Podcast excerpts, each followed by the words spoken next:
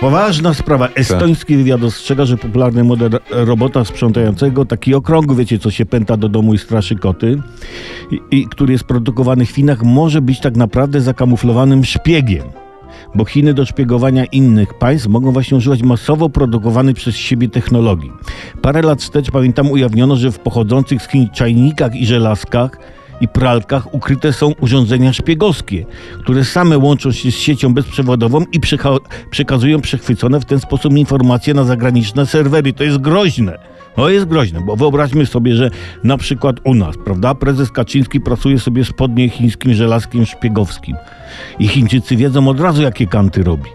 W pralce, być może u, premiera Tuska, może siedzieć Chińczyk z laptopem, liczy pranie i wysyła do centrali, jakie brudy pa, pan Donald pierze. Jak się zorientować, że nabyty przez nas sprzęt AGD jest chińskim urządzeniem szpiegowskim. Jeżeli podczas, podczas włączania na przykład żelazka, czy odkurzacza, czy pralki rozlegnie się komunikat zainstaluj aktualizację proszę, zainstaluj aktualizację, to powinniśmy zacząć coś podejrzewać. Aby zmylić Chińczyków, Polska powinna zakupić dużą ilość tych takich robotów do Sejmu. To jak te roboty zaczną Chińczykom przesyłać z Sejmu informacji, to skończymy konserwery popękają.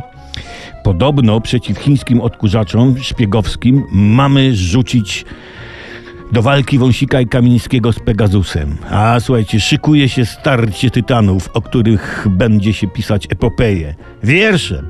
W Polsce 13-zgłoskowcem o naszym zwycięzcy, w Chinach jakoś tak z góry na dół, prawda? Bo im tak pisze, moich porażce. Biedni Chińczycy nie mają pojęcia, z jakim polskim duetem zadzierają. Tak. W każdym razie nie jedźcie do Chin na roboty, bo szpiegują.